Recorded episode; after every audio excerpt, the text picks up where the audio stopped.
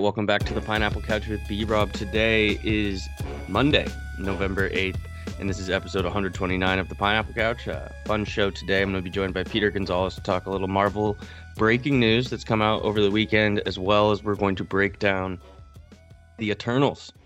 Just came out this last uh, Thursday night, uh, Friday, I guess, technically. Um, and so me and Peter are going to talk all about Eternals, break down the whole movie. So spoiler alert if you haven't seen it. But first, we're going to start with some breaking news. Peter, how are you, and what do we got? I'm doing great. I'm very interested to have this conversation about Eternals. I feel like we had some interesting text exchanges over the weekend mm-hmm. um, about our conflicting views, um, but also some yeah. similar views. But we'll get to that. But there is definitely some breaking news, um, and one of them was because as we've talked about in other podcasts, we've got like four or five conversations going on at once. Brian and I mm-hmm. do at any given time. He actually yeah. sent me the officially released No Way Home poster. But mm-hmm. because mm-hmm. we send each other so many things that I originally thought, initially thought, oh, this is another fan made poster that's mm-hmm. like, you know, him. Because if you look at the poster, it's basically Spider Man in the, what's the proper name for this suit? Uh, it's the Iron Spider suit, and it's basically like he's in the exact pose that he is in the trailer earlier too, the teaser trailer. You know exactly, and you see the Doctor Octopus arms. You see some mm-hmm. sand swirling around, some electricity. But the biggest takeaway was that in the far, far background, out of focus in a sense, you see the Green Goblin, which mm-hmm. is, you know, I feel like it was less impactful to see him than it was to see the pumpkin bomb. I feel like the pumpkin bomb gave more to me than seeing yeah, in the background. I, I agree with that because that's so iconic. Um, there seemed to be like a little disappointment online about this poster, and that's literally only because people want to see Tobey and Andrew Garfield in it, and I just get the sense they are not going to show us them in any of the previews or anything. And I'm at this point, I'm fine with that. I don't care. Save it for the movie. That'll be cool. I think that might be the way that we're going, and because I am I am hearing or seeing and hearing that uh, because we are we did get a brand new poster. Trailer mm-hmm. two isn't far behind, especially since Eternals has come out. It kind of is leveling the ground for like okay now we can put out full promo for this next movie, which some rumblings say yes we're gonna see all three Spider-Men together. Some say we're gonna be it's gonna make an allusion to them and others say you're still not going to see anything. Mm-hmm. So why? I mean, I mean, it makes sense and it, it doesn't because you and I talked about this. You know, it does build the anticipation because while most of us in the general population do fully believe in a in, in a way that's parallels believing that Mephisto was going to show up in WandaVision, mm-hmm. this was going to happen. But here we've got so much concrete proof that's telling yeah. us this is going to happen. That if it doesn't happen, it'll be interesting to see why it wouldn't happen in the movie. Mm-hmm. Yeah, I I would be stunned if it didn't happen in the movie. Like that would blow like blow my mind. Like I'm hundred percent sure it'll happen in the movie. Apparently, like the um the dispute about putting them in the trailer comes down to Sony wants to put them in and Kevin Feige does not. He wants to save that surprise for the movie. There's been a lot of comparisons online, people saying like, well, the, well, how would you have felt if they put the portal scene in the Endgame trailer? And that's like fair, but it's also like but, we know like we this is going to happen. Yeah, and we didn't know portals necessarily was going to happen in the way that it happened. Like we didn't know, like you know, this was going to happen first portal, second portal, so forth. Like you didn't have that. You knew that something had to happen when they came back, but you didn't really know. We didn't have this tangible sense that these people are coming back. You didn't mm-hmm. know Cap was going to wield Mjolnir. You didn't know these things. Yeah. And so here it's like we've all seen the pic- pictures. We've all seen whether they're real or not real. We've all seen the interviews, the yeah. And again, just because someone in an interview says, "Oh, we're done, we're our character's dead, or we're not coming back, or we're not doing anything," it's they like lie.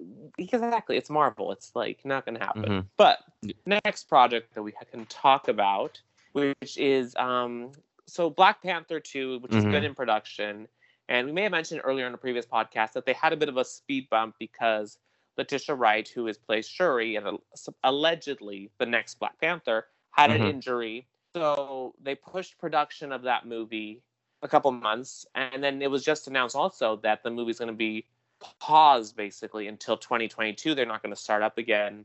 And this is obvious. This is lining up again with all the controversy that's been going on, for lack of a better word, regarding statements made by Letitia about her views of vaccinations and everything, which is, you know, Mhm. everyone is entitled to their own personal opinion at the end of the Yeah. day.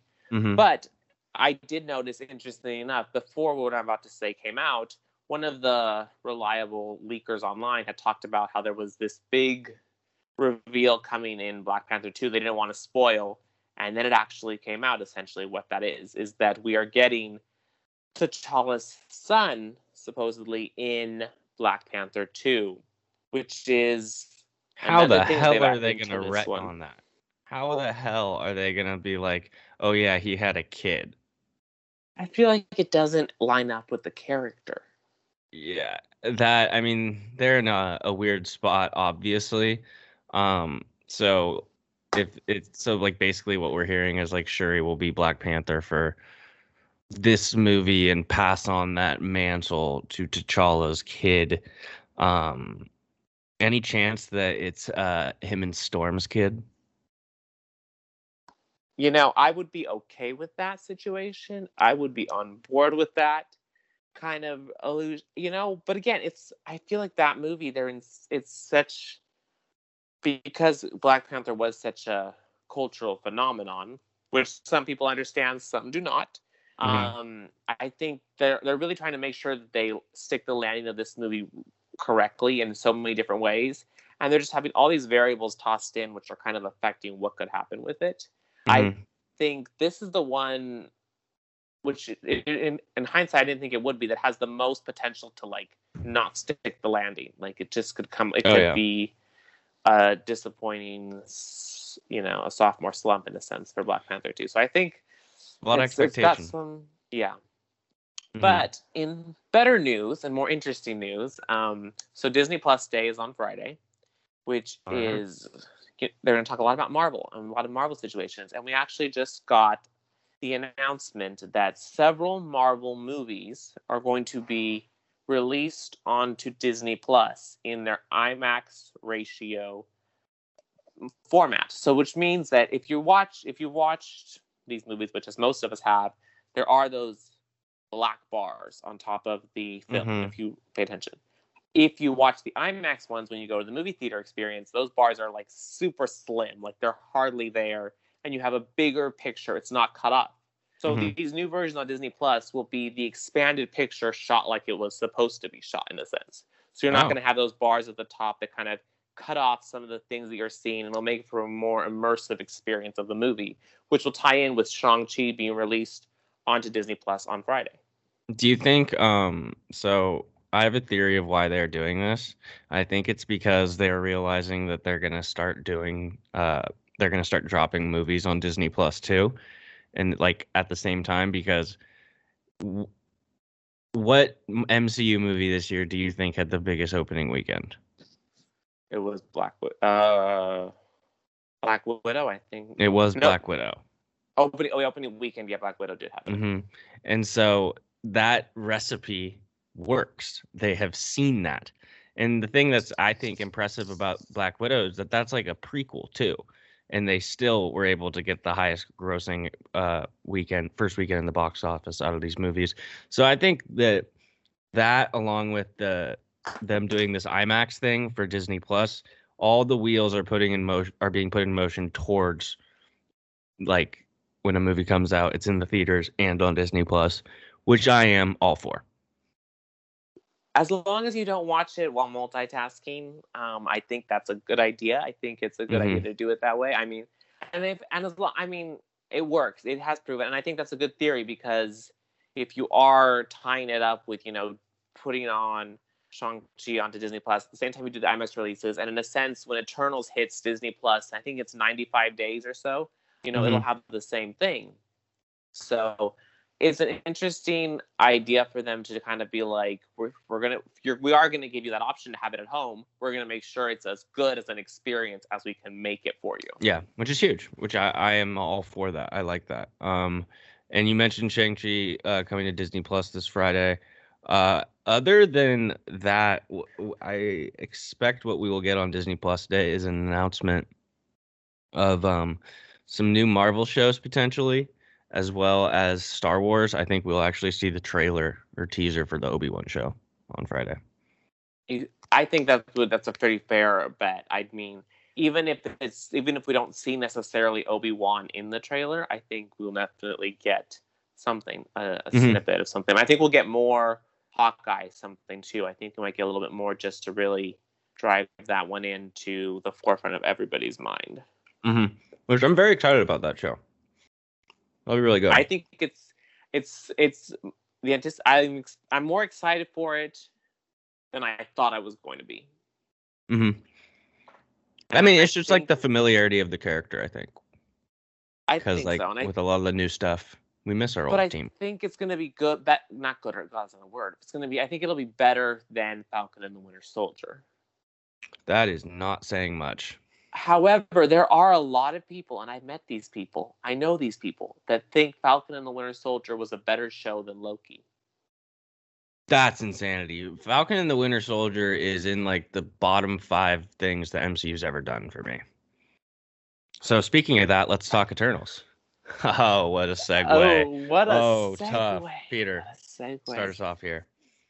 So he, here's the thing. I so I saw Eternals twice this weekend. I saw it mm-hmm. twice, mm-hmm. and I was one of those people that I enjoyed this movie, and I would definitely say that I I'm putting this movie up higher in the rankings that I think, but I also feel like this movie is going to be similar to Ultron in a sense where as years go by, as things start to come out, we're going to see a, a little perspective is going to change a little bit because this movie was something else. It was not the typical fare. But before I let you hop in, because I know you're just dying to hop in, with mm-hmm. your perspective.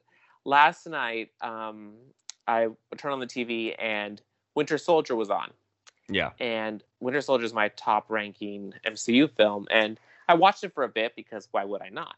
And yeah. it, it reminded me that at the time, Winter Soldier felt so different than anything Marvel had done up until that point. So when people, so then it, it brings the question: when people say, "You're not oh, comparing Eternals to Winter Soldier," no, right now, no. are you? Okay, I'm not going there. Sure. What I'm saying is, my I, I feel like I've forgotten in a sense, and maybe you can enlighten me. But the recipe of what a standard MCU film it should be, because if we think about it, Winter Soldier was so wildly different than MCU. Ragnarok was so different. It was that phrase always tossed around. So then, what do we expect out of an MCU property? I think it varies project to project. Um, with Eternals, I think so. I'll start it off with like the Eternals were not popular in comic books. They were not popular. And so I kind of see that as how they'll be in the MCU. I think there are some good moments in this movie, but I also think there are some really bad moments in this movie. Um, in terms of like my MCU ranking, I will say Captain it's better than Captain Marvel. And I honestly think it's probably the, like the second worst thing the MCU's ever done, and I gave it a four and a half, four point five out of ten, and it was tough. I wanted to like this movie. I just felt like they're like they were trying to accomplish like so many different things in it in terms of setting up this cool like Chloe Zhao Zhao um like the way she does cinematography they're doing that really hard and then they go into this all this character development which there's just too many characters for it to really work. So some of the holes in the movie really are just a direct result of that. And then it felt like in the third act it was like oh shit this is a marvel movie. We gotta do some shit. So we'll get into the specifics. I was pretty disappointed but it's not the end of the world. There are some cool characters who are coming out of this but it was I was very surprised at like if you would have told me before the movie who my favorite people in the movie would be, I would not have like no way in hell I would have guessed who might ended up being the best. And so I don't know. I'm negative on it, but I'm looking forward to like we'll have a good conversation about what works, what doesn't work, what you think, what I think. So do you want to like how, we want to go through the plot here? How do we want to do this? Yeah, definitely. But I do want to touch on one thing because it's so interesting that I would honestly rank this close to the edge of my top 10 Marvel films with what it accomplished for me. And in a sense, I would have rated this an 8.5, 9.5. So, kind of, you know, again, we've got very different perspectives coming Mhm. into this.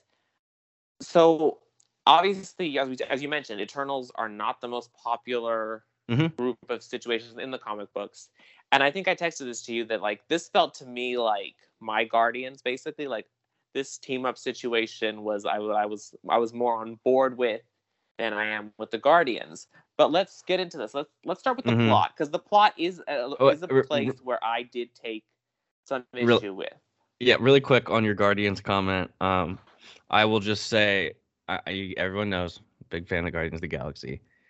I I respect your opinion, but the the acting and personality of Guardians of the Galaxy, like compared to this movie, I feel like it's two different. Like, it's like one's the minor leagues and one's like the MLB. I just thought the person, like, I think basically every member of the Guardians of the Galaxy, if you put them in Eternals, would be the most personable and best character in the movie.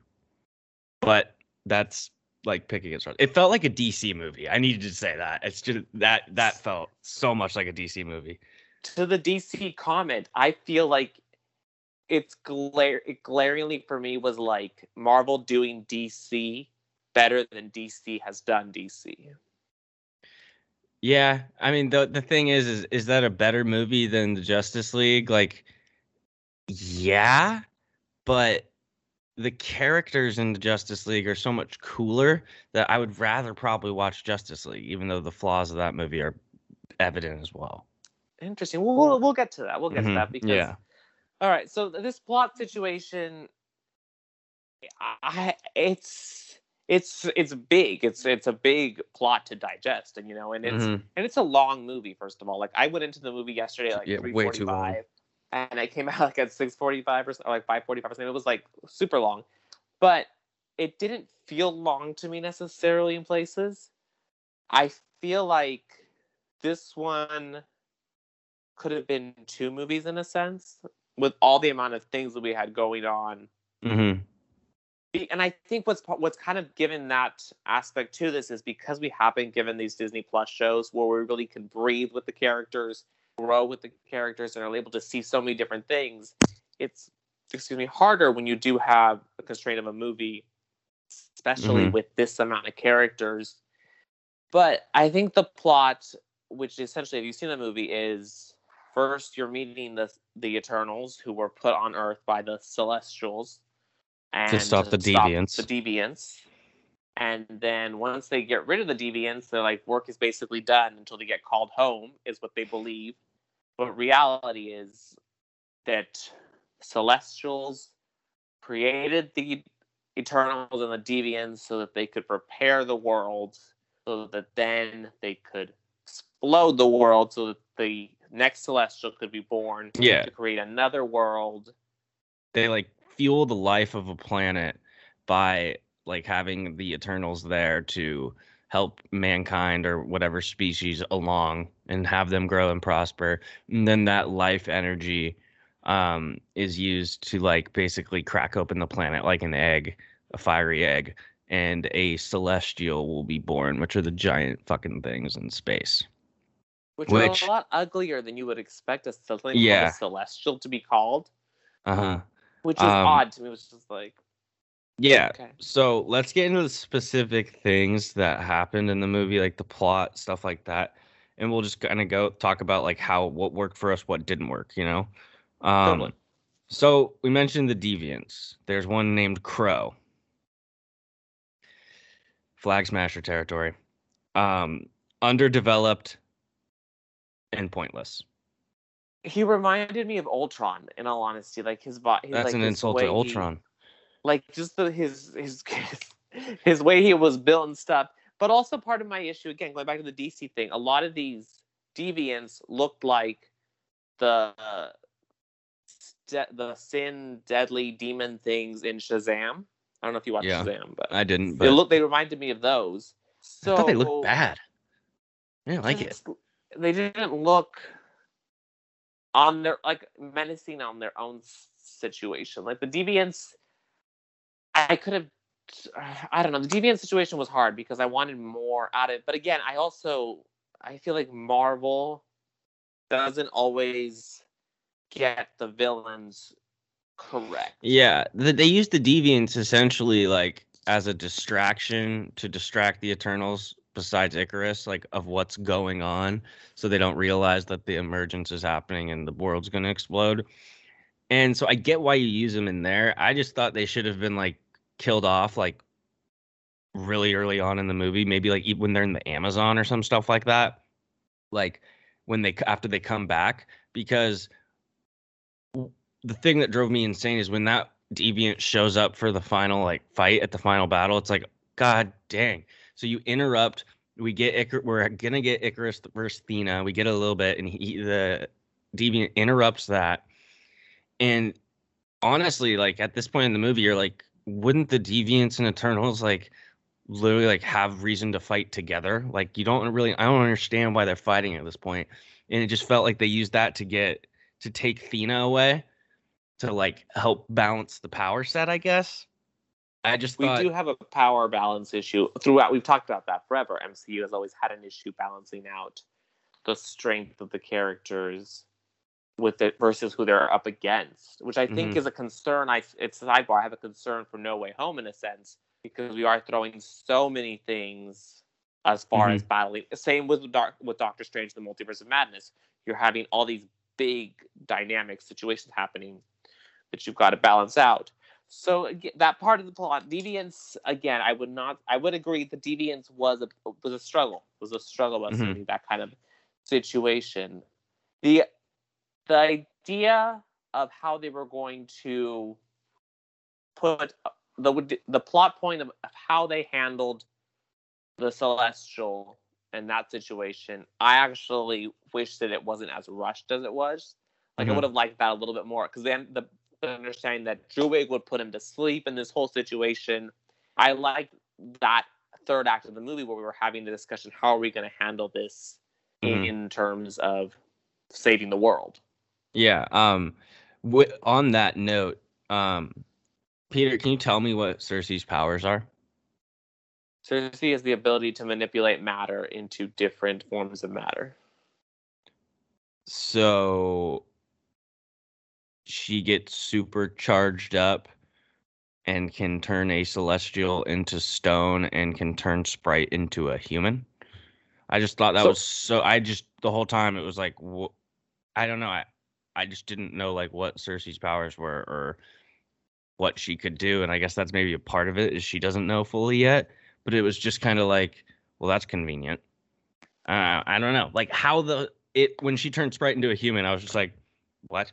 I guess she I think did well, the tree thing, but it she- it's just like what? I think it's because she still, like as she said, she still had remnants of the Unimind, oh, like over overcharged from that, which is how she was kind of able to deal with Sprite, which we will talk about in the character situation because I have a lot of issues character wise that Oh, I do have issues with. Yeah, yeah. But I think it, I, she does mention it too when they're on the plane. She because King when Kingo asks her, "Who are you?" and she talks about how she can change. She says water into air or something at one point, or she talks Yeah, about different things. it, it was just vague. I guess was my problem with it. But um, I thought Cersei was a good character. What were your thoughts on the Cersei Ikaris love story? So I personally liked it. I thought that that was a grounding. That was one of the good parts of the movie, in my opinion, because it. I think it worked in the sense that, of, again, why Ajak chose Cersei to be the one to be the leader of the Eternals, because Cersei looked at humanity in the way that was contrary to the Celestials' mission. She looked at them and mm-hmm. she understood them and so I think to, to her counterpart was Ikaris, who was more like the mission, the mission. We don't veer from the mission. Like these are just part means to an end. But when he looked at Cersei, he was able to like there's a line where he says he's learning their language so that he can spend more time with her. And, So and by that mean just stand in a doorway and stare at her creepily. Sorry. you know, in a sense, in a sense, yes. Um, but I think he was able to look at humanity and understand it because of how he felt about her. But because it wasn't in his nature to be that way, that's why he was so awful. And also, Ikaris 1000% better than Dane. Oh my god.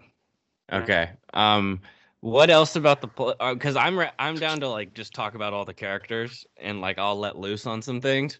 But is there let, let's talk about um I got one more plot though. Yeah, yeah, give me some more plot because I realize a lot of my notes for the plot are just tied to characters and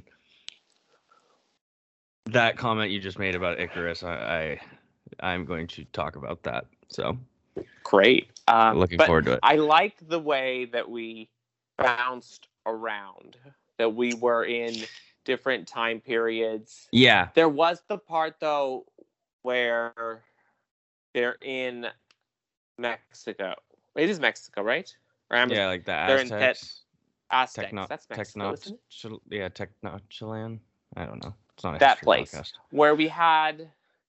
I feel like that was kind of disjointed. Like I understood why it was like, oh, she's got.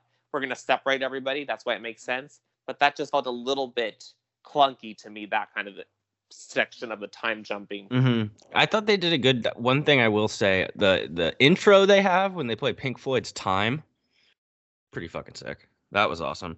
I thought they did a cool job of distributing the story of like the over the 5000 years to various parts of the movie rather than just kind of telling it chronologically i liked how they used flashbacks i thought that was really cool i liked um i really liked the conflict and i guess this is a little character but the Druig had with watching how mankind just kind of uses tools and kills itself kills each other with it because that's just the nature of man and the idea of them having to accept that. I thought that was really cool. Um, and uh, I, I yeah, all my other points are character points, but I thought uh, the way they involved history was one thing that I really liked every time they did it, and I wish they did more of it. Like I would love to see like I would watch a full Disney Plus show or a movie that was the Eternals throughout the history of mankind and just little stories of like how did they build that stuff in Babylon? How is Thena known by the Greeks and Romans? Like what is that story? I want to see them back in those times. So while that was like my favorite part of the movie, it was something I just wish we got a lot more of because it would help explain why they care about these people. Why are they worth saving? You know what I mean? I, I thought it was really cool. Point. I think that's a great point because I think especially now that we have had examples of how Disney Plus works, like if how we're able to really explore these things, and maybe it mm-hmm. is in the future cards for these different characters to show up. Because again, a lot of the the majority of the actors did sign multiple picture contracts. The majority yeah. of these characters can be reborn, redone, rebirthed, mm-hmm. rebooted, and flashbacks because of even, but even in future tense because their memories are stored, yeah, yeah. you know, in this mm-hmm. section. Absolutely. And I think another thing the plot did well, in my opinion, is I think it really like deconstructed the superhero idea in a way that was like it poked I poked at the things like of of the interventioning in certain intervening in certain parts of life, why they don't, of why they are, you know, if you're all powerful, why aren't you doing more things? Like it definitely brought them like disassemble them in a sense. Like here's what you typically expect out of a superhero, but let me pull it apart and make them flawed and let me they mm-hmm. have conflicts of interest, which I guess is a great way to segue into characters. Yeah. What character do you want to start with? I, I have a, start... I have a ranking one to five, one out of five of every character. But that's just like you in, gave them each a one through a five. Yeah, five being great, zero being bad. Um, well, let's start with the leader. Start with Ajak. Ajak got a three out of five for me. Um, I thought that I would have liked to know a little bit more of why Ajak chose Cersei and why what was her bond with these people because she's theoretically done this tons of times and she's the one who kind of can remember way back. So I would like to. I thought she was okay, but I would like to her her character be developed a little more. Um, so she got three out of five for me. I think I could. I, I think I can. I can jive with three out of five. I think she served more as um, like a narration tool. I think like she helped us see. She helped guide the whole. We're splitting up the Eternals. She helps tell us this takes place five years after the snap. Like mm-hmm. all these things. She like in pieces where it mattered. Like she provided little snippets. But again, I think there was so much more that could have been done with her. Yeah. Though I do think she had when she had those scenes, specifically the one, the final one with Ikaris. I think it really showed more of what she had a bit like that she could have offered the movie. Mm-hmm. Absolutely. Um. Yeah. So, I, if we were to put this out of ten, it might be like she might be like she'd be like a six out of ten, five and a half out of ten. Uh, I gave her the three instead of a two because of I don't really I just there's potential there that they didn't use, I guess, and it wasn't like she was never a problem. So three out of five. Who, who do you want to do next? Let's do uh let's do um let's do Sprite. Let's just do Sprite. Um zero out of five. Was annoying as fuck. Um literally like joined when she joined um Ikaris. It was dumb. It was just she just sucked. I did not enjoy Sprite in this. I, I thought it was interesting. The one good thing about Sprite is how they compared her, like how she like created Tinkerbell. I guess I, I kind of liked that tie-in, but I thought she was annoying. I thought like the only cool thing she did was like in the history flashbacks when she was like showing like telling stories with her powers. Um, to her turning into a human at the end makes no sense to me because she's like a fucking robot. But zero out of five, bad. I definitely Sprite was my least favorite character of the film, and I felt like, to your earlier point, I felt like the, if we're gonna lean have this Peter Peter Wendy Tinkerbell illusion, like it should have been shown a little bit more. Yeah, like in the flashbacks, the I feel like I they don't it, hint at it at all. Well, the second time I watched it, I did pick up on the in the wedding when they have the group picture at the wedding, and she looks so pissed off, and it makes sense the second time you watch the movie. But yeah, there should have been more, and I thought I thought it was valid that she was the one that like stabbed Sersi. I was like, at least this character motivation matches up. Like you, yeah, you do say you're jealous. That part worked for me because it was like cool. But then again, I felt like Sersi let her off too easily. Like I, but again, that speaks to the character, I guess, in the sense of like I'm willing to forgive this, look past this. You yeah. messed up. We're good. We're Gucci. But yeah, Sprite was a miss for me. Huge miss. Like that. She's there's a couple characters. Couple. Mm, it's tough. She's one that you would like. take if you take her out of the movie, you could have devoted time to a lot cooler characters. I guess is my point. Especially since they underdeveloped that angle of her in the Ikaris Sersi yeah. dynamic situation. Just didn't get it. Um, who do you want to do next? Well, let's do um, uh, da, da, da. Gilgamesh. Oh, okay. So my point with him, I'm gonna give him a four out of five. I just wanted more. I thought he was awesome. Thought I, I loved every part of that character. If we got more of him, he would have been a five out of five. I thought uh, it sucked to have him have to die. Um, I thought the relationship that he had with Thena was the only thing in the entire movie that made Thena somewhat interesting was when she was playing off him.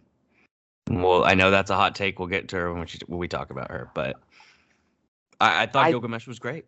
Yeah, and again, I think he was underused. I think it was because we do have so, so many cool. characters. He was his power was cool. I, in a sense, I get why he died because if you think about um, Ms. Marvel's coming out, isn't that her power also like the giant, the punching yeah fist mm-hmm. situation? So I can see how maybe they're like, oh, we can't have two of the same thing in the situation. But I thought he did a great job again of grounding the movie. I felt like he his relationship with Thena especially was like it was grounded, and again, it kind of showed the layers of like why they care about humanity in a sense because they have these qualities with each other. But, mm-hmm. And I think, but again, I think he wasn't used as much as he could have been used. Oh yeah, I mean he was he would have been a five out of five if they used him more, and I, it's frustrating that they even included Sprite. If if they just took out Sprite and gave him two more minutes, I would have really enjoyed that. Um, who do you want to go with next? Um, Kingo. Kingo. Uh, see, I have him right now at a three out of five, but I'm gonna dock him to a two and a half out of five because he left before the final battle, and that was so stupid. And he was just like, I don't want to fight, and he just left, and it was like, that's lame. So two and a half out of five for me. I'm gonna erase the or scratch out the three out of five and put two and a half. I thought his uh uh his uh like servant his uh val- valet guy or whatever his driver he was he was cool though I liked him. You're you're Um, you don't you're you're a little taken back. No, I will no, say I'm- be- I'm not this negative usually, people. If you've been listening for, I'm not. I'm just being honest about this movie. Like, look, af- when we watched the Spider-Man movie, that trailer or that pod after that movie, I'll probably be talking for two hours. That's the coolest thing I've ever on seen. wood. Knock But-. You know, you take the good, you take the bad. So I'm just being honest. Um, yeah, Kingo two and a half out of five. It really killed me. The whole him not fighting the last thing. But I do like how he like had this whole like fake family he created because he doesn't age. I thought that was cool. Um, well, uh, what I was gonna say, which is why I was I wasn't taken aback by the ranking. I was taken aback by your rationale for the ranking because like it was literally like on my brain about to like I was about to say that exact same thing. So it doesn't. So that just took me back. I was like, well, I mean, it doesn't surprise me anymore that things like this happen on the podcast where it's like, Yeah. one of us says what the other one is about to say. But that part bothered me because then at the end of the movie, he is captured because he is still part of the Eternals. So they're Yeah, like, you idiot." you anyways." So like, you should have just like. I did think his powers though were some of my favorite. Were some of my favorites. What he did with his powers, Yeah, the finger guns. I felt like yeah, I thought that was cool. My complaint about his powers would be, it would have been cool if you know, it always looked like he was shooting like little like pistols, you know. But like, why can't he make his fingers into like a bazooka and shoot some giant blasts or like I don't know. I would have liked to see him like vary that up a little, but maybe he's just soft because he left before the final battle. Um, really quickly, Kro, that uh, deviant character, zero out of five. Just wanted to throw that in. It, it it reminded me the most like it was a DC villain. It was it was Steppenwolf. It was that Yep. vibe of like I'm I'm supposed to be cool and badass, but I'm not. Mm-hmm. But I will say, going back to Kingo, um, I felt like his vibe was the most MCU out of all the Eternals. Like yes, the yes, humor, yes. the yeah, situation. yeah, him and most. Phastos, I would say those two. Yes, Um, which great segue. Let's move on to Phastos, one of the controversial characters of this movie for a lot of people. Phastos, my rating for him is a five out of five. I thought um, he was incredible. Him, I think he's probably my favorite Eternal in the movie. Um, I thought that how they tied him in to his guilt over giving humans technology and tying that into Hiroshima, um, stuff like that. How dejected he is with humanity, but the way he finds love for humanity by like starting a family and he sees the good in humanity. I feel like he's the only character outside of Sersi, and I think it's even more effective with Phastos. You get why he cares for humanity because they he he lives among them, and I thought his humor when he comes in, and just that whole vibe he has and the relationship with mankind that I thought he really saved the movie. Really saved it because if they didn't establish that before that last fight, I think it would have been missing. I mean, I think it wasn't very good, but I think it would have been a lot worse. And I thought when he was using his powers on the beach against Ikaris, that was fucking badass. So Phastos, five out of five, 10 out of 10. Awesome character. See, this is why we should be invited to review Marvel movies before they come out. Because literally what you just said just blows up so many of the arguments against his character and what his character did in the movie and stuff. Yeah, Like it was he was that awesome. was that was such a good way to do it. I think again, yeah. And I think as you were saying, like his, it was so How was that organic. kiss controversial? I know people are soft, and I also though don't believe that the ratings from the critics were because of that kiss. I think that's BS, and people who want the people to like the movie more, they're blaming it on that. You can say that of the general public, something like that might happen, but the critics before that get her, they're not do they're not rating the movie low for that. But I also I just thought, I mean, I thought it was, I thought Phastos was the best. He was a fantastic character. Sorry for interrupting. Go. No, but I mean that's good. That's a good segue because yeah, I think, but I think a lot of people did take issue with that, and I know a lot of people that take issue with that. Yeah. and that People just care too much about shit, Peter. I just don't care about anything. It's just like I'm gonna do me, you do you, and that's like it's all good. And it's just like I don't know. That should be on the pineapple couch sweatshirt on the back. Yeah, Jesus, people just need to lighten the fuck up. Sorry. but I, I think it's interesting that you gave that ranking because if we're talking in terms of looking comparing this to DC, which we'll do later, he was the Batman type character to me in the sense that he had all the tools and he had all these things, and he had this like oppo- friction with Ikaris that I wanted to have seen it develop more because it was like they hate each other, but like I needed I didn't really know why. Like I wanted more. yeah, uh, why is there why that they hate each hatred? Because he's not a, so- a, a grudge holding dude either. It's like Yeah, it says something that he really hates. Like I don't know, he seems like a nice guy. but I, so I wanted more out of that. I yeah, I would I would agree with the five out of five because it was he was cool. I mean, we got, and I guess we can talk about this now. Is that they mention Star Wars and they mention DC, especially Superman and stuff, right here with this mm-hmm. situation, and I, I felt like it- it was in a sense making MCU is reality and DC and Star Wars are fake. Yeah, it's a smart way. They're very. It's people at first like, oh wow, they're referencing DC. That's good for DC. It's like no, they're literally like calling you a fairy tale. Yeah, But, we um, inspired you. So I appreciated that. I thought that was a nice little thing that we don't Mhm. see often in these movies. But yeah, I liked what he had. And yeah, he did have motivations that were grounded and kind of gave a lot. And his powers were sick. Like some Yeah. of those the little disc thingies and then how he pulled Ikaris back so he didn't get away. Solid job. Yeah. Sidebar. Um, I had there's like there was a leak in my bathroom like a week ago, and they came on Friday and they figured out what was going on. Um, let's let's just say that somebody moved in upstairs, and when this person takes baths, does not support that. That's all I'll say about that. So they come on Friday, right? And then they basically say vaguely like we're gonna come back on Monday. It's gonna take all day. But like I didn't hear anything all weekend. I haven't heard anything today. I just am annoyed because it's like I keep checking my email on my phone. Like, is some random dude gonna show up to my apartment at any moment? I don't know. So that's uh if you hear me clicking during the podcast, that's me checking my email. Sorry. But I mean, come on. Where is the professionalism, people? Tell me when you're going to fix the hole in my ceiling, damn it. They'll never do that. They'll just say it's this window of time between X and Z, and that's i don't even have you should be home, screens on my damn windows. I don't even have screens.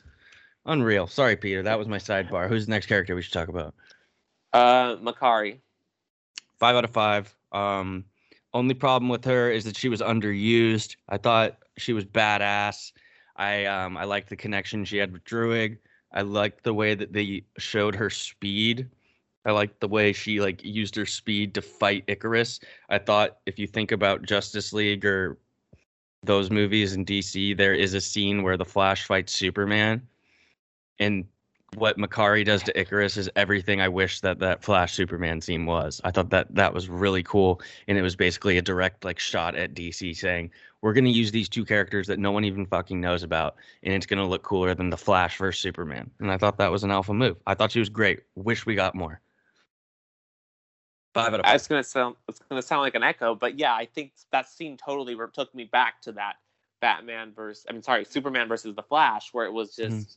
You know slow motion stuff, and it's just like, but here you felt the visceralness of the speed. You Mhm. felt again, I think uh, such a good way of also shattering the whole power balance dynamic because in theory that battle should not have been an equal battle, but she was giving it to Ikaris left and right. More like the the way they showed the speed was more violent, more brutal, and I really liked that. thought that was And I- cool. it And I think that. the fact that they used this as the death character too was so well. so it makes sense. done. Breaking the speed of sound would hurt your ears, and Yeah. she can do it because she doesn't. So I, I thought, I thought that was great. Um, And so yeah, she got a five that- five. I think it shows too that it, again, it speaks to the, what Eternals basically was that anybody can see themselves in a superhero role in as a superpower, and it's Oh, yeah. natural, it's normal, it's it was inclu- this movie definitely did feel inclusive without being like I'm just checking a box. I'm checking a box. Which on the Yeah. surface, it could people could have been like, oh, this was all, this movie's just thought it was gonna servicing all like of this. that. I thought Yeah, it and was it- like that. it was so natural. And I Mhm. will say, going to the comment about apparently the Druig Makkari connection happened organically during filming. Like it wasn't planned for that to be a thing, but just Mm. because of So how they got they along didn't put stuff. any developing of it in the like in the beginning of the movie. That makes sense. That makes sense. That makes sense. Okay. Um, who do you want to do next? Let's do Druig. Um, I have three fives out of fives. We've talked about Phastos. We talked about Makkari. Druig is the last five out of five. I really liked um, the misdirect they did with him of me thinking he was going to be a big villain and kind of thinking he was creepy and controlling people. Yes, he was a little creepy and controlling people, but it wasn't in a malicious way.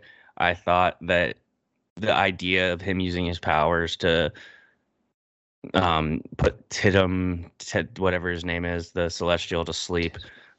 Um I I really liked him. And again, I, I feel like I'm a, a broken record, but I wish we got a little more of him because there are characters if we just cut out, we could have maybe we'll do that going forward. But I thought Druig was great, and I'm looking forward to seeing him use his powers more rather than just on like people who don't really realize it. Maybe using him in like a fighting setting with like against bad. I don't know. I like that. I liked him. What do you think? I liked him because his vibe was again, it was familiar to MCU, but Yeah, he was again, cool. He had still- swag. but still more of an elevate, yeah, an elevated version of it in a sense. Like when he took out Sprite, it was like so. It could it was just could have been like whatever, but the way he delivered it, it was like thank you. It was like this needed to. It was just the perfect way to shut her up and just stop that. And when Yep. they fir- first met him, you know, in the Amazon, he had his whole. He didn't want to join them. He gave his reasons. It was or I thought is definitely a strong character that you don't you walk into the movie like it's not going to be a big deal character, and you leave the movie and you're like I'm excited to see where he goes. Yeah, absolutely. Who do you want to go to do, do next now? Let's talk about Thena because here I think is where the road is going to diverge quite a bit for you and I. Um, I okay. I I'm gonna give you my ranking, and I will then explain it. I have Thena at a two out of five. Um, I have a very huge conspiracy theory based on seeing this movie that for some like because of some sort of conflict or something, Angelina Jolie was never able to be there on set with everyone else. So that's why you only really had her interacting with characters in one-offs, and that's why she got pulled aside in the final battle because she probably wasn't there for filming or something. Because they sidelined her so hard, she was so underused. It's not Angelina Jolie's fault that this is two out of five. I just thought they massively wasted the talent she has in this movie, kind of just making her. It was like a MacGuffin and or like an easy plot device because it's like okay, whenever things are going well for the Eternals, we'll just have her forget and lose her mind. I just thought I don't mind the PTSD route they took with her. I thought they could have done it a little better, and I just my biggest gripe, and I've said this a lot, but this is the most true of her more than any other character. They just didn't use her enough and it felt like she was just kind of like neutralized um, and put off to the side. Some not kind of like how the Hulk was turned into like Professor Hulk and can't really fight. That's what they did to her in a way. But I'm shocked she's still alive. So hopefully that means we can get better stories with her in the future. I'm sorry. No, that's good. I love this. I love that we're that we're differentiating and things because honestly, for me, this was like a solid four point five character. As It had the potential I to be that for with- me.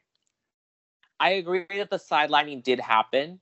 I so when I went into the movie, I, I went in with the understanding that her it, that it was more dementia than PTSD for her, like the way that they were approaching her Yeah. character. So to see that character, and I think this was why they used Angelina Jolie for this because I don't think someone else would have been able to carry that kind of balance of going like you're forgetting, then you're remembering, and Mhm. you're supposed to be the greatest warrior. I thought her fight scenes were like super good. I thought, and I'm a big so when it comes to DC, one of my the few saving graces is Gal Gadot's Wonder Woman, and I Mhm. feel like Angelina Jolie as Thena did as good, maybe a little bit better when it came to like the fighting mm, situations. Nah. Peter. Is my opinion, and I and I- Peter. Come I on. That, I think there were moments where I was like, especially if you think about the Superman versus Wonder Woman in Justice League, Athena uh, Yeah. versus Ikaris, Glimmers. I Yeah, Athena like and Ikaris, they should have fought for ten minutes. I don't know why that was that was so dumb when they. it took him away. Yeah. So I think I think I liked her character. I thought it has the potential. I did not think she was going to survive the movie. Yeah. because as we saw, some of them didn't survive. Well, in quotations, didn't survive.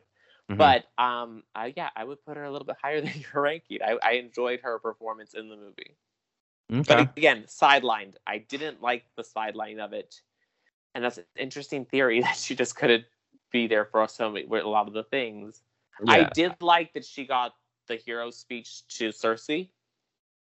I yeah, thought but just that was weird because there was no development of her and Sersi's like, I don't know. I just wish a lot of these problems in this movie are solved if they just take out a couple characters. I I don't know. I'm being a negative Nancy, but I I see your point.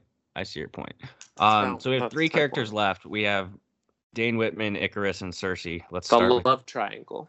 let's start with uh, Dane Whitman here. Um, I am obviously a big Kit Harington fan. I am bummed they marketed him so much for this movie because he really wasn't in it that much.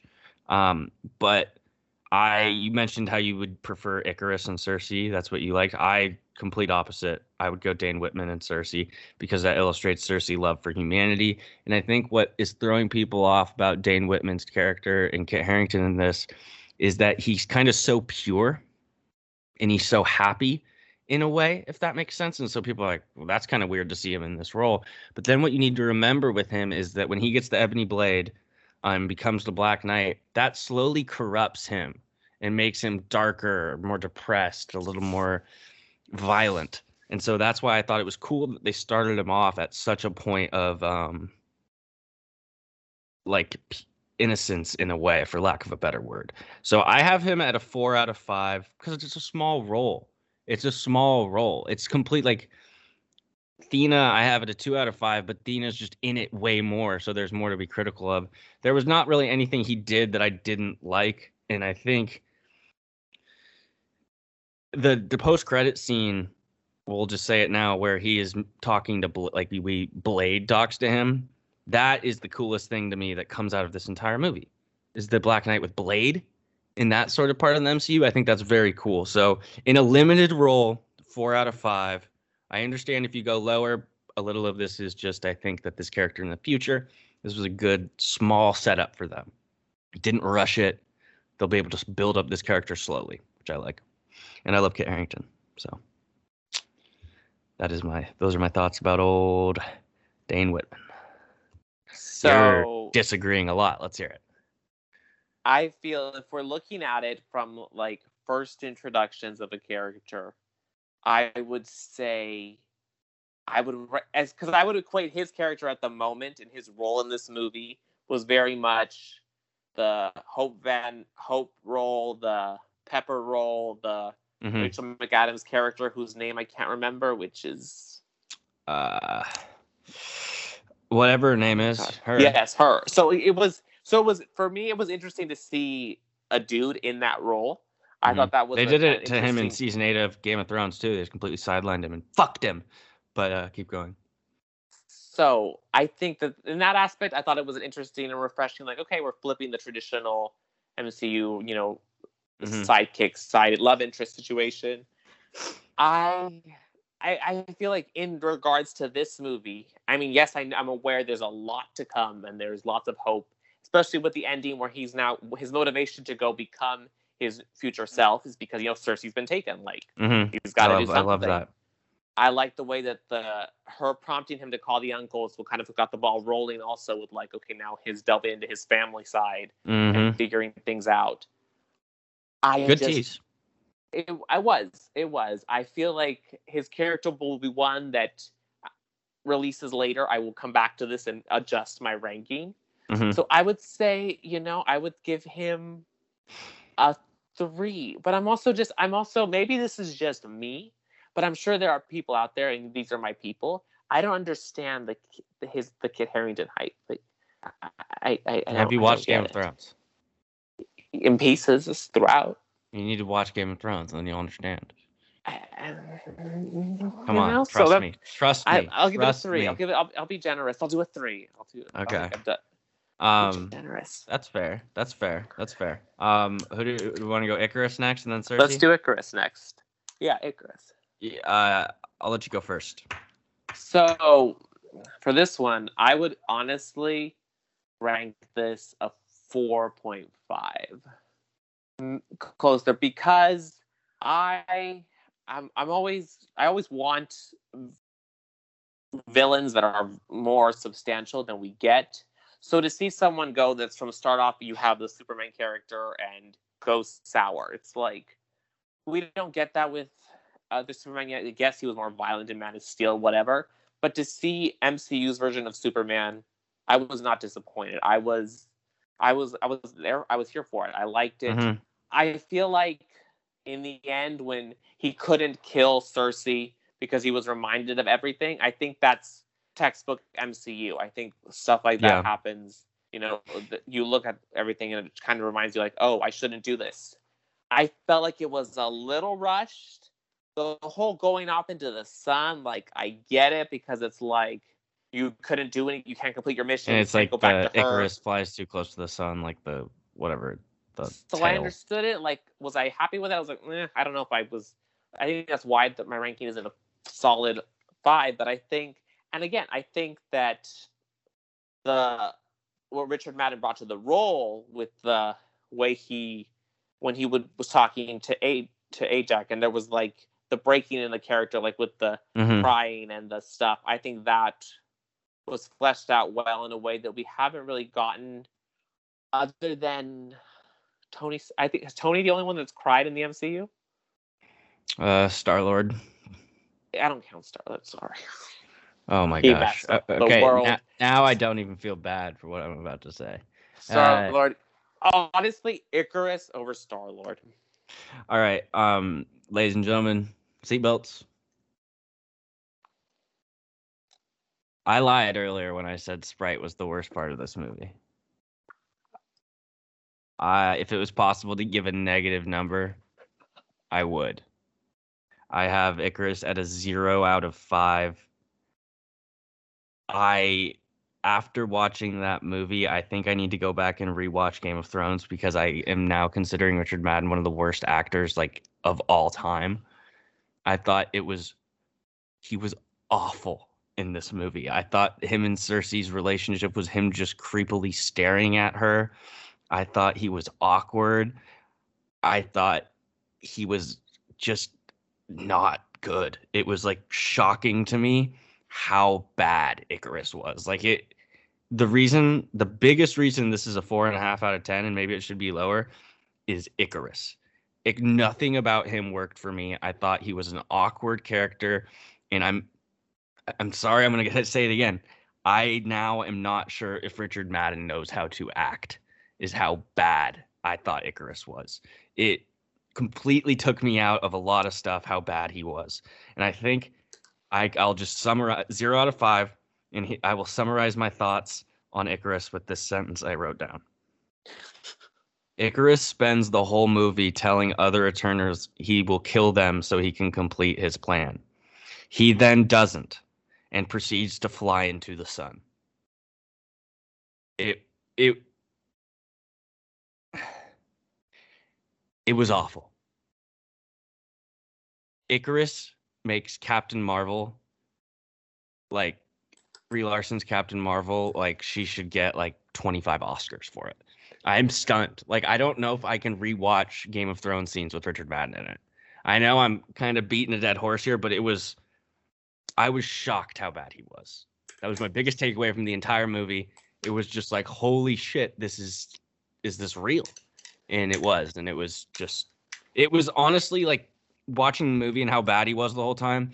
It was funny to me when he flew into the sun. It was like, okay, good God, bye. Like I know he'll probably come back, but it was just nothing about it worked. I didn't buy, and I don't know. I'm a negative Nancy, but that was the thing that killed me the most in this movie.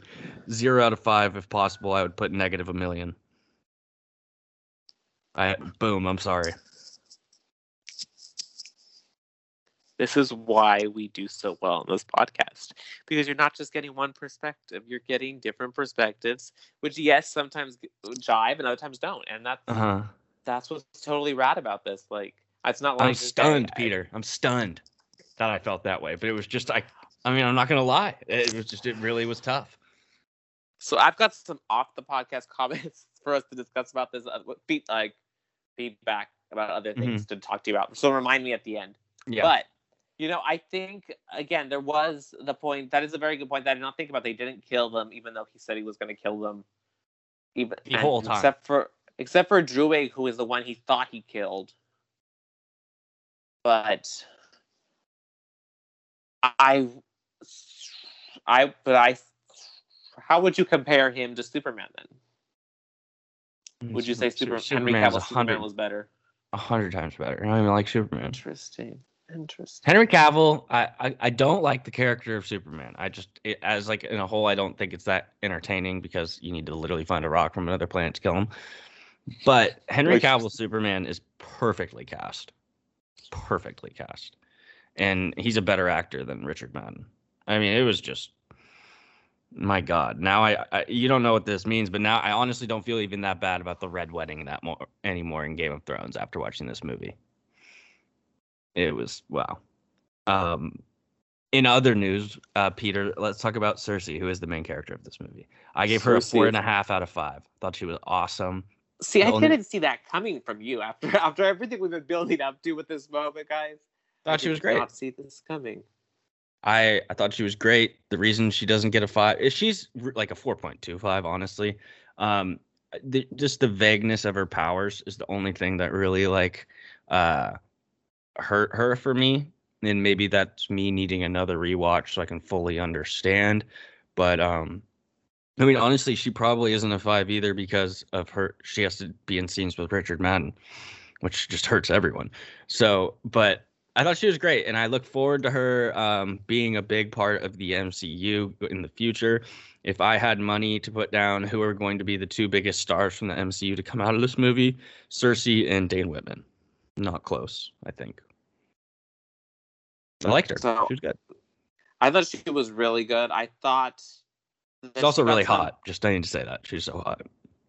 and she's like a movie star. Like like it's like yeah, legitimate like it is. I mean, this movie has a bunch of that in that, but I think the way her character was, it's something. It was a kind of like a breath of fresh air in a sense for what we've had for Mhm. so long in the MCU, and I and I like that she was plucked out of the dumpster that fire that was Captain Marvel Mhm. and given another opportunity to She's do more than just in a little green. a little better of a dumpster.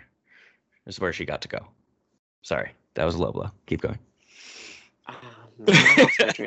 No, I thought she was great. I, I did see what I what I think is fascinating is that some of the critiques are people are like the tone of her voice never like was differed, which I don't agree with. I think that the way she delivers her lines and also it she how she speaks with like her face also I think is what really made it so it, drove home points that would have just been kind of like mm, clunky. But again, she needed. I think again nobody had enough to do in this movie. Like they should have Mhm. given everything needed to have breathed a little bit more. And she got the that most, and she still um could have used Felt more development. her. I think. And Mhm. I think, and I like that there was the consequence to, oh, you killed a celestial, so now we're plucking you out of the world, basically, like, which is the end of the movie, which brings us to the end of the movie where she, Kingo, and Phastos get taken by Uh, our- Ar, Ar, Arshaman, Arishima, whatever the giant, the giant Yes. robot sp- space him, thing. and he takes them, and they're gone. Which you know, I think that was something that we don't really get that kind of ending, uh, that big of an ending cliffhanger. I don't think we get where Mm. it's like we're Well- taking the actual heroes and you're gone. Aside from you know the four Infinity War. movies. or I would say this is um uh they this is kind of similar to this ending is similar to um uh Spider-Man Far From Home with the his identity being revealed. I, I like how they're giving us those cliffhangers. This is probably a little bigger, but I mean, I actually Peter Parker's identity being revealed is bigger in terms of like that. But I I see what you mean. Um, so we're through all the characters here, Peter let's end this by talking about like how this fits in the MCU overall. Maybe like a best moment. Um, what we think the cosmic future of the MCU is, and just kind of where do we go from here. Um, I have a couple things down, like theory type things that can I uh, share some with you? By all means. Um, one thing that was really fucking awesome in this movie that I don't think is being mentioned enough, unless I'm not looking in the right places, is that um, this was clearly this situation, like the emergence of the celestial, was uh, referenced in Avengers Endgame with the earthquakes under the ocean. So it was cool to see that tight. We all thought that was going to be Atlantis, but no, this is the emergence. So I thought that was cool. But speaking of Atlantis, we just saw the birth of why Namor is going to be mad because the celestial doing that in the ocean is going to fuck up Atlantis and he is going to blame someone, maybe Wakanda, we'll see. But I really think that this is this is huge for the introduction of Namor. That was like a big thing I was thinking of after I saw the movie. What do you think? I think that I think again that callback to the the the details you don't think are going to get called back to in Endgame shows that mm-hmm. you know MCU mm-hmm. is wide and their their storyboards must be just huge. Like you know their what connections to what. And again, I think it would be interesting to see because where do you go with these characters is a great question. Like I mean, obviously the most obvious point I feel like is Guardians of the Galaxy would be the most obvious to tie into. And maybe mm. Thor. I mean, Thor. We do hear knows them. Thor knows, according to King, yeah. Thor knows.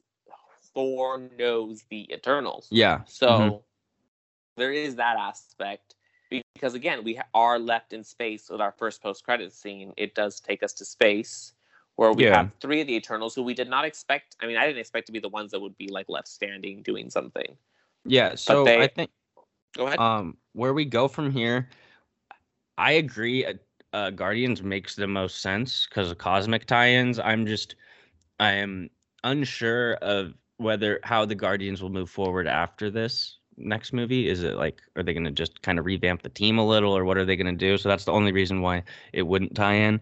Um, I think that where we go from here, there's like a couple paths that this movie, like four paths that this movie has created. I think you have the one we talked about earlier with Dane Whitman becoming the Black Knight, and then him, his path will probably take us to meet characters like Blade, obviously, Moon Knight, some of the darker uh, MCU Morbius. side. Morbius, maybe. I mean, that trailer looks awful, but that's another stop topic. Um, so that's one path that this movie is taking us in. The other path that we have is, we'll, we'll say this now, is we see Pip the Troll and Starfox, played by Harry Styles. Starfox, Thanos' brother. Um, they're showing up to help find Eternals. So where I think the group looking for Kingo, Sersi, and Phastos, they are on a quest to find those not only those eternals but maybe other ones and wake them up from what's been going on and this is going to lead to a conflict with uh Urashima, whatever the celestial's name is. So that's another path. And then um, the one path that is a little down the road will be uh, Sersi and uh, probably Dane Whitman joining the Avengers.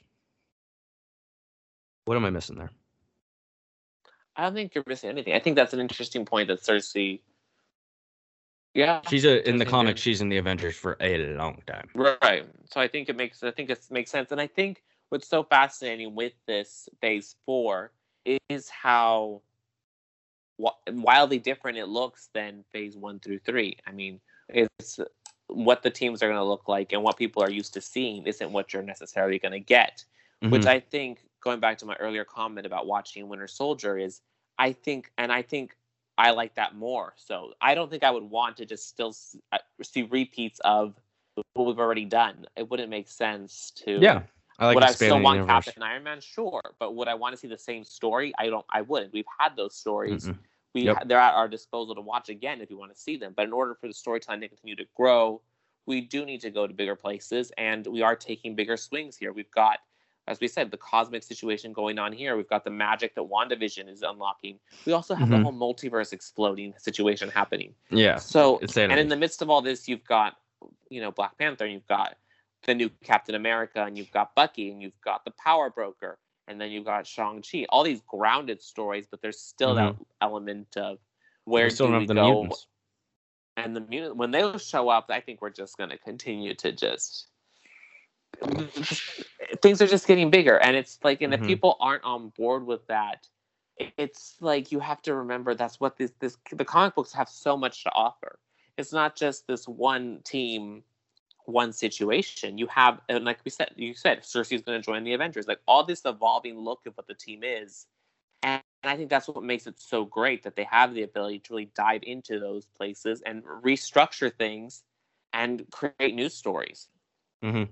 Yeah, I, I agree. I think it's exciting what they're doing. Um, last thing, because we're at almost an hour. Look at us. We've been going for a while.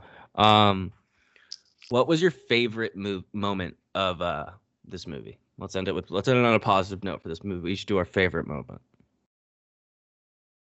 If you need time to think, I'll say mine was when um Phastos yeah, uh Phastos used the things to like restrain Ikaris on the beach. Thought that was super cool. Kind of reminded me of the Ten Rings as well. I I want to say it was the the fight in the Amazon. I think okay. that's the one where everyone was still kind of together, except for Thena was silent. But that's where you really got to see Gilgamesh fight. You got to see Ikaris fight the Deviant. You got to see Sersi change the Deviant into a new structure. You got to see Kingo battle. So I think it was the most cohesive moment of the movie for me. So mm-hmm. I think mm-hmm. that's why some funny parts too with the camera dude. Yeah, it, it was very MCU. It was MCU on a different level, a different scale with different stuff going on. Mm-hmm. Yeah, uh, any closing thoughts here before we wrap up episode 129 of the Pineapple Couch? You know, it was it's great to have these episodes where there is, you know, there's some mm-hmm. different it's good takes, movies. different, and I think this is our first like official movie review, mm-hmm. which is pretty and great. Next week we'll do Shang Chi, which I think again is going to be a little different. be some differences. We have different. I, it'll be a lot more uh, positive. Shang Chi is a hundred times better movie than this not 100 because that would mean it would be a 45 out of 10 but you know what i mean um, so yeah so a lot to look forward to and then you know we've got hawkeye coming up on the horizon boba fett well, well yeah so i was about to say yeah again not to surprise me you say it as i'm thinking it but like other mm-hmm. we're taking a couple other roads aside from mcu so yeah and stranger things season four is coming up soon see and peter's gonna watch game of thrones so that's what we're gonna have happen. Um, Peter, thank you so much for joining. Of course, always a blast. All right, this has been episode 129 of the Pineapple Couch. Happy Monday, everyone. Let's have a great week. Love you all. God bless. Thank you.